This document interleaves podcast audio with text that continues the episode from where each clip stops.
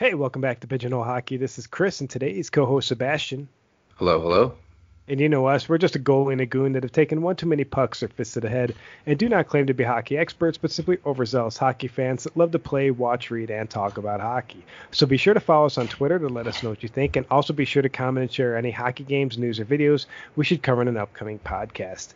So, Sebastien, start off today's podcast. I think the hockey world is dying to know the most recent release of a Justin Bieber song in collaboration with the Toronto Maple Leafs. How about that? What's the name of this song? Hold on or hold me or hold hold on Maple Leafs love letter.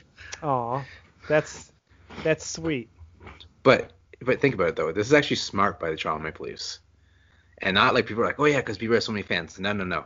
This is smart by the Toronto Maple Leafs because listen, the St. Louis Blues had the I mean, I love it now, but at the time, an awful song is their their song to go Gloria into the playoffs. was awesome. It was awesome, but like the, you know, if the first time you heard it, you're like, eh. But when you attach it to the hockey and all that, I'm like, yeah, it's fire, it's fired up. But like, would you really want to be like, yeah, this is the song I love the most? Probably Have not. Have you heard this song though? No, I, I heard the song. I'm not saying that's what I'm saying. I'm just saying this could be like the Leafs are like, hey, you know what? We need an awful song that we can attach to ourselves to push us in the playoffs, like the Blues did. So they're just trying to they're trying to we went Blues but with Bieber. I hope so because I'm telling you what, all the tweets about this song, and I, hey, maybe in real life the Beeves is actually friends with Matthews and Marner, maybe. Yeah, but, he actually is. They actually so if you like follow like a couple of the Leafs on social media, that he actually like hangs out with them quite a bit. Um, so he actually is friends with them, but it's still it's still weird. It's like it's uh, I'm, hey like hey guys uh, hey Chris you're my friend I'm gonna write you a song and we can make a well, weird when are you gonna write together. me that damn song man oh don't worry we'll have to just make a weird love video as well to, to go with it so we'll have to wait till the till the border opens up so we can shoot a video hey if, if pigeons in the park isn't released by May 1st I'll be upset official soundtrack dropping May 1st pigeons in the park uh, yeah so uh, moving on to uh, other news coming out of Danville, Illinois. Seems like the SPHL is officially moving in to Danville, Illinois, which is awesome for the SPHL, but the FHL's there, the Danville Dashers. What does this mean? Yeah, I, was reading the story. And It's so weird how they were like, "Hey, we're trying to come to agreement with the arena," and then the arena was just like, "No, get out." Like it, that was just. I've never. I'm sure it's happened before, but I, I just I've never really come across any stories like this. I found this so strange. Yeah, apparently uh, I was reading the Facebook because when I saw the story pop on Twitter, Danville really doesn't update their Twitter. But I went to their website and I saw they made a post on Facebook, so I went to the post on Facebook to see what people were commenting on. And apparently this has happened before. Maybe it looks like in Bloomington, Indiana. Uh, maybe in other places, but they're saying it never really works out for the team that they that kicks out the team that's the incumbent. I would say this is weird. I can't see why it would be the worst thing to have both teams in the arena and have that much more hockey. You yeah, know, I agree. if they can work around each other's schedules. Yeah, I agree, and that's the thing, right? The schedule comes in schedules, but let's just say the USPHL is bringing in 50% more fans. Obviously, they would get the better ice time, but you know you still got to work with the other team. Like I, I could see maybe you know like you said like two teams go in there, whatever the lesser league is, or whoever's bringing in less money to the arena would kind of get the secondary ice time, but at the same time, you don't have to completely just say, "Hey, get out of here, see you later." I'm sure there's enough room in in rooms to ha- to host two teams. Yeah, I just I just thought the whole story was odd because the Danville uh, team posted that they were still trying to work out details, but they they were basically told they were being moved aside for the the SPHL team. Uh, I think it's the Bobcats. I think, uh, but uh, no, that's that's weird. Uh, I mean, congratulations to the SPHL for continuing to expand. Hostile takeover. But, yeah, but it's definitely a hostile takeover there against the FHL. So, I mean, I'm a big fan of the Danville Dashers jersey, so I'm a little bit upset. And it's not like it's a jersey you can easily get. Trust me, I've tried.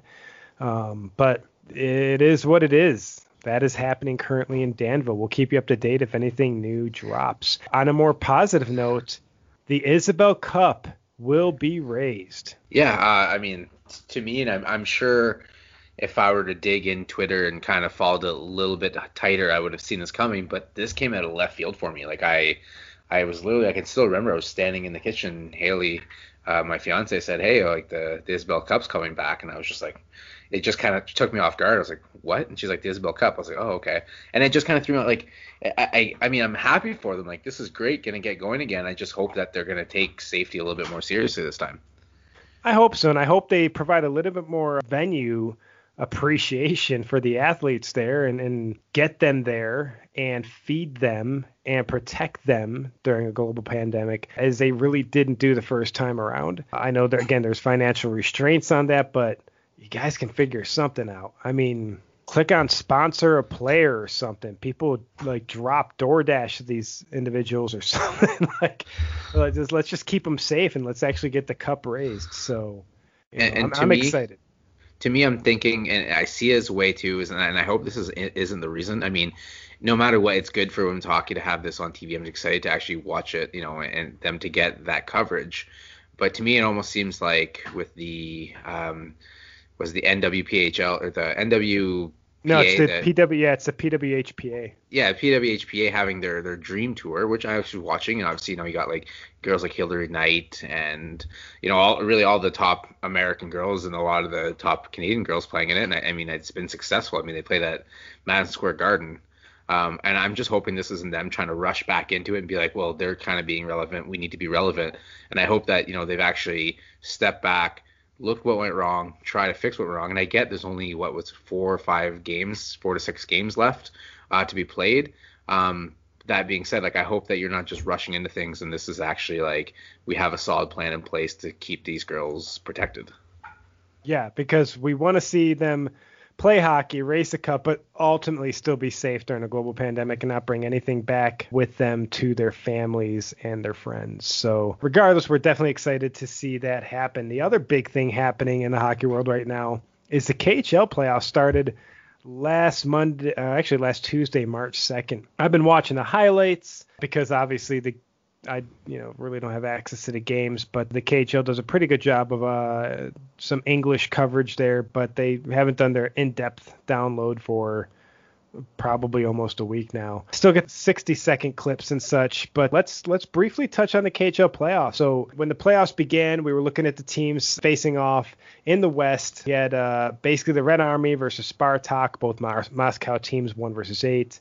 Two versus seven, you had SKA versus Dynamo Minsk. The next series down, you had three versus six, which is Dynamo Moscow versus Severstal. At number four versus five was the Yaroslav Lokomotiv versus Finland's team, the Jokerit. In the East, you had the Ak Bars versus the Torpedo at one to eight. At two to seven, you had Avangard and the Automobilist. At the third through six, you had Metallurg and the Kazakh team, the Bars. And at fourth and fifth, you had uh, Salavat and the Tractor. So they've been pretty good games. There haven't been any massive blowouts, a bunch of shutouts. The goalies have really been performing in these series. And just kind of looking right into March 2nd, there's a couple shutouts to start the day. Yeah, and uh, I mean, before we really get into that, I mean, it was funny that when we were walk- talking about the teams that are in there, I think the uh, inner Hickenby was really excited to uh, see the Tractor uh, try to try to you know plow through the competition. But yeah, no, you're right. Um, you know, like I said, they have those 60 second, 60 second clips. Uh, to me personally, um, I get Russia likes to go fast and get things done, but slow that down. I had to keep pausing it to be like, all right, we still on game one or are we on game five now? But no, I mean, the 60 second, 60 second clips, you can see that, uh, you know, even though there was some shutouts, I mean, the the, the pace of the KHL is phenomenal, um, which I, yeah. we already knew that, but I mean, it's just kind of like just really watching again, I'm like, wow, like these, like they're just, you know, you watch the coaches like jumping around when after they score, they're all huddling together on the bench. Uh, I've, I've, I got fired up just watching 60 seconds of hockey yeah, it's it's really awesome hockey, and I really like when they have their English updates, which they did one on the second, the third, and the fourth for the playoffs, and that's the last one that I saw drop was for the fourth. It goes a little bit more in depth, and that's what I liked about it. And the second had great games. The third really kind of stood out to me. The second day of hockey, playoff hockey there in the KHL. You know, there was a there's a questionable goal in the Yulaev tractor game, and then the torpedo allowed 52 shots on net. Tikhomurov stopping 50 of those, but that still was enough, as I think they lost that game two to one. You know, and then Yaroslav's Pascal got a shutout that game against the Joker, or that uh, series against the Joker. It, the Red Army escaped with a one nothing victory over the Spartak. Because man, I tell you what, the Spartak should have been able to take that game. And then, yeah, even Johansson getting away with a 20 save shutout. So I like when they have the more detailed coverage. I can watch it a little bit more in Russian as well, but again, I'm still advancing my Russian skills, so I only pick up so much. These are they have pretty good coverage of it. I will say in the third day of hockey, there was a super weird. I've never seen anything like this ever. I don't know if anybody in the hockey world ever saw, but if you ever get a chance, go back to the third day of hockey on March 4th. It was a weird game with Avangard and the Automobilist. And right after an awkward injury to the Avangard's uh, player Kastin, while he's being uh, escorted, well, he's basically being carried off the ice by two other players, the linesman collapses. That was uh, interesting for sure. I mean, it's you already kind of got, you know, everyone kind of gets the, the air sucked out of them after you see an injury with someone having to be carrying off the ice, and then just to watch a linesman go down like that. I mean, that was a very weird scenario, and I, I couldn't imagine how you know the players and the coaches felt you know trying to restart that game. Yeah, because the bench was pointing at the second the referee dropped or the linesman dropped, the the coach on the bench pointed, the player started pointing, the arena went into a small panic. So you know, best wishes to him. Hope he fully recovered. I haven't seen any updates beyond that, but truthfully, I mean the the, the playoffs kept going on. A lot of series looked like they were going to be swept, and truthfully, we're only week in, and there should be more series happening than they are right now. We have what the the playoffs started eight days ago, and there's two series remaining. There's been a lot of 4-0 and 4-1 things. So basically, the Red Army took out Spartak in a sweep. The Ak Bars took out Torpedo in a sweep. The Locomotive took out your Jokerit in a sweep. And then really the the four to one series, SKA took out Minsk four to one, Dynamo Moscow took out Severstal four to one, and Avangard took out the Automobilist four to one. So all you've got left, man, is Metallurg and the Kazakh team, the Bars. This closest series by far at three to two, and then Salavat and the Tractor at three to one. Yeah, and like like we said before we start recording, it honestly feels like they're going two or three games a day. How fast this playoff is just like just running through right now. Yeah, it's insane. Now I'm looking at all these games. I'm very happy the Locomotive advanced. I like the fact that Avangard advanced. I'm disappointed Torpedo fell. Disappointed the Spartak fell. I'm disappointed Minsk fell.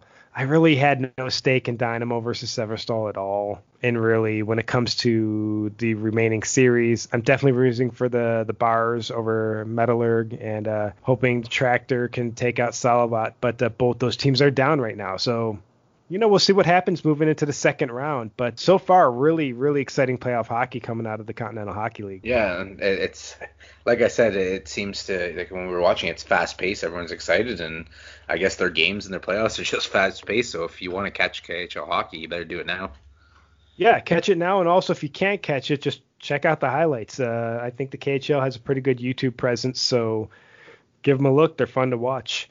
Uh, now we're actually going to start talking a little bit about the USPHL as the USPHL Mountain Division playoffs, and I think we're not alone. I think a couple other divisions may have started their playoffs today, or maybe at least one other division. I think two other divisions. I'm not 100% sure. But the Mountain Division started the playoffs today with Ogden facing Pueblo in northern Colorado and Utah facing NOCO in northern Colorado. So we're going to jump into those games. So everyone knows before we actually jump into those games, what's going to happen out of the Mountain Division, if you didn't hear the last podcast, is Provo did not make it through the Mountain Division, so they've been eliminated. One of these four teams is going to represent the Mountain Division in the national championships in Chesapeake, Virginia next weekend. So the Mountain Division only gets one one seed out of all of this. So the winning team that wins on Sunday after this round robin event over Wednesday, Thursday, and Friday will be able to actually advance on to Virginia next week. So high stakes. Yeah, um, I mean, as a player, I think you you're, you're, seeing that. You know, there's one seed for you,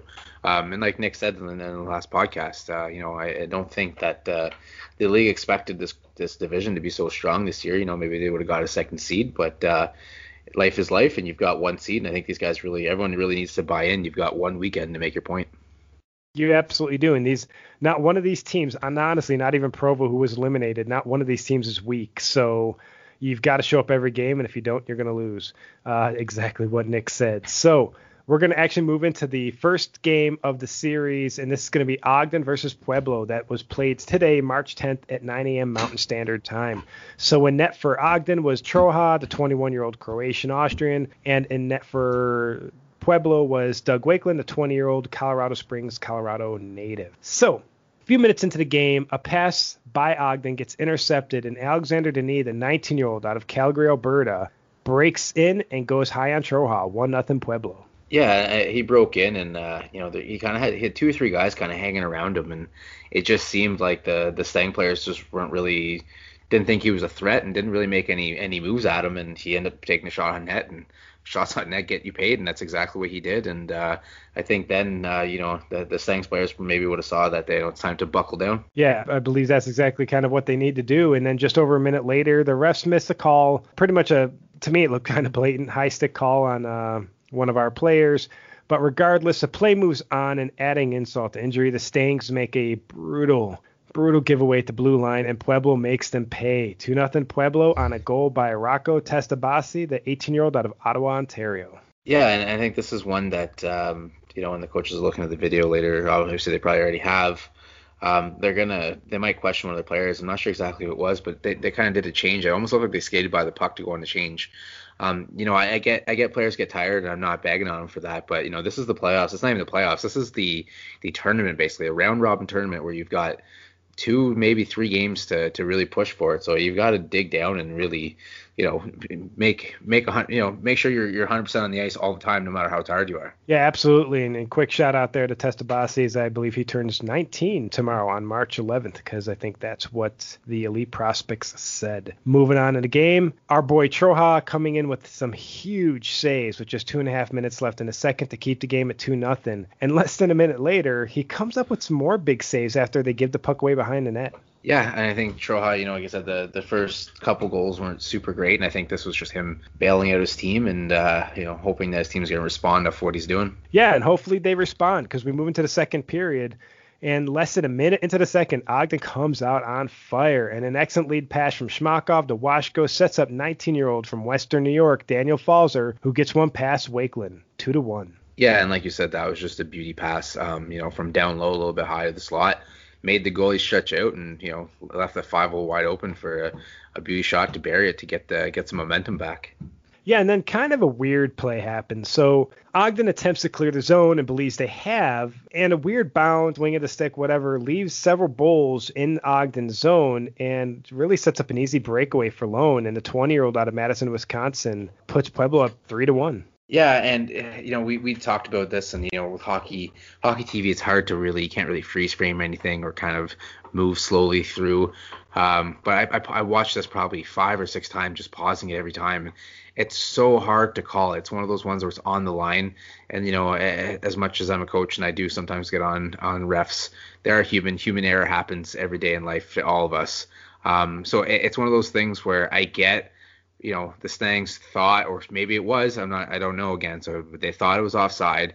It kind of seemed like they stopped playing, and um, you know the Bulls just made them pay for it. And it's just one of those things where, you know, I always tell my players don't anticipate a call. You keep playing until the whistle actually blows because if something's missed, you look bad, and that's exactly what happened here. It, it, they just kind of looked like they just stopped playing, and and the Bulls took advantage of it. Yeah, and that's kind of where the second period ended, three to one. Moving on into the third period, Ogden secures a power play, but no luck as Pueblo comes in shorthanded and puts one past Troja alone yet again, getting a second of the game and putting Pueblo up four to one. Yeah, and this is just uh, it's just one of those, those backbreakers, right? I mean, you you're fighting and fighting and fighting to get back in the game. Um, you know, we had some some some bounces, some chances, and this is kind of a kind of a bit of a backbreaker. Yeah, and and both goalies played excellent, but Wakeland basically was the winning goalie in this one. Is that's kind of where the score ends, four to one for Pueblo, and that's it. That's the final score with Troja stopping 29 of 33 and Wakeland stopping 30 of 31. Now you move on to Utah versus the Northern Colorado Eagles. In net, you've got Colin Soderholm for Utah, the 19 year old out of Monticello, Minnesota. And Northern Colorado is starting Ulrich Roussel, no surprise there. The 18 year old out of Mont Tremblant, Quebec.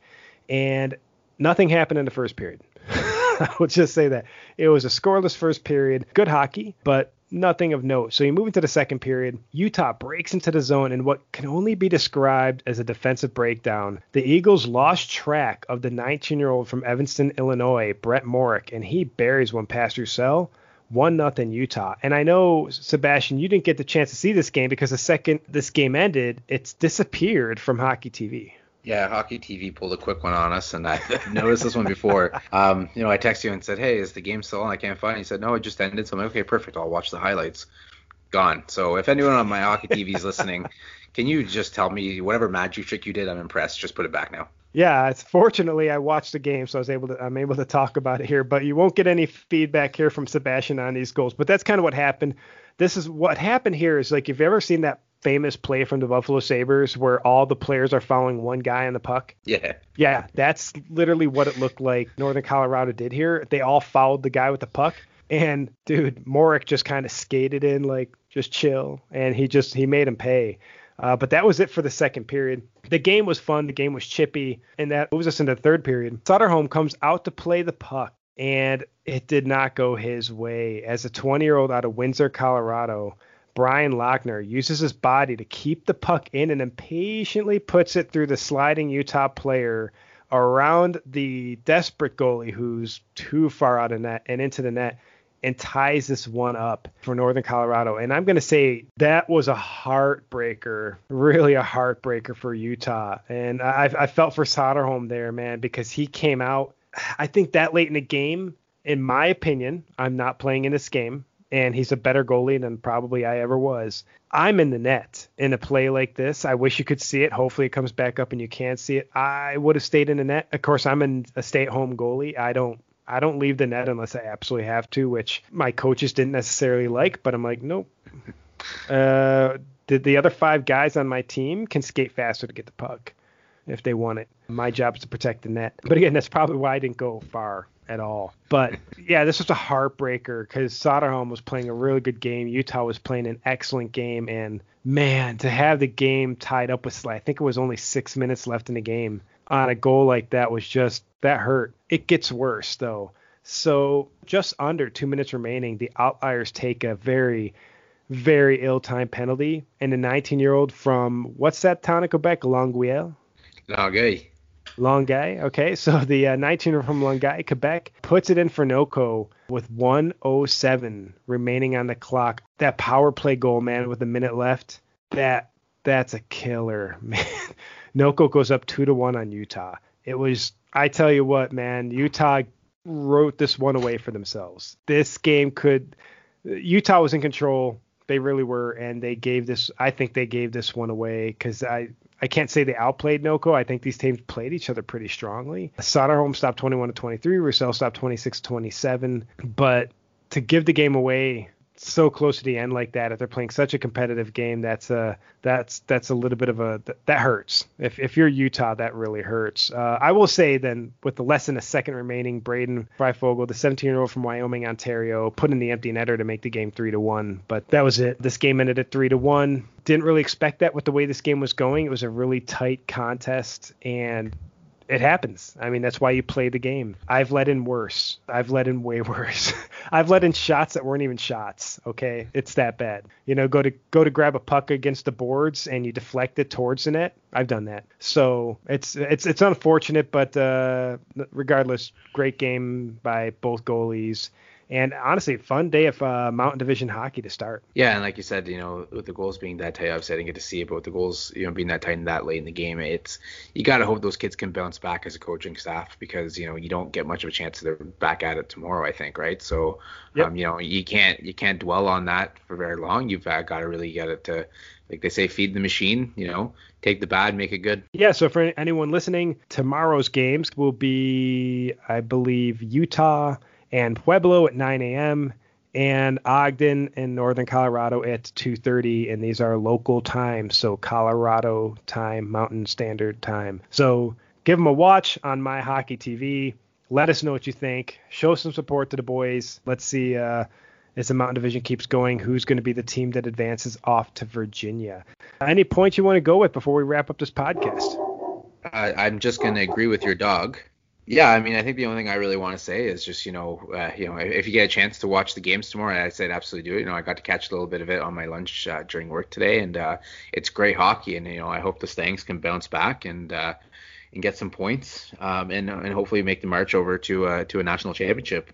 Uh, so good luck to to Nick and the boys, but uh, you know, uh, we're all we're all hoping for we're all cheering for you here on Pigeonhole Podcast. So uh, absolutely, let's let's uh, let's get a W.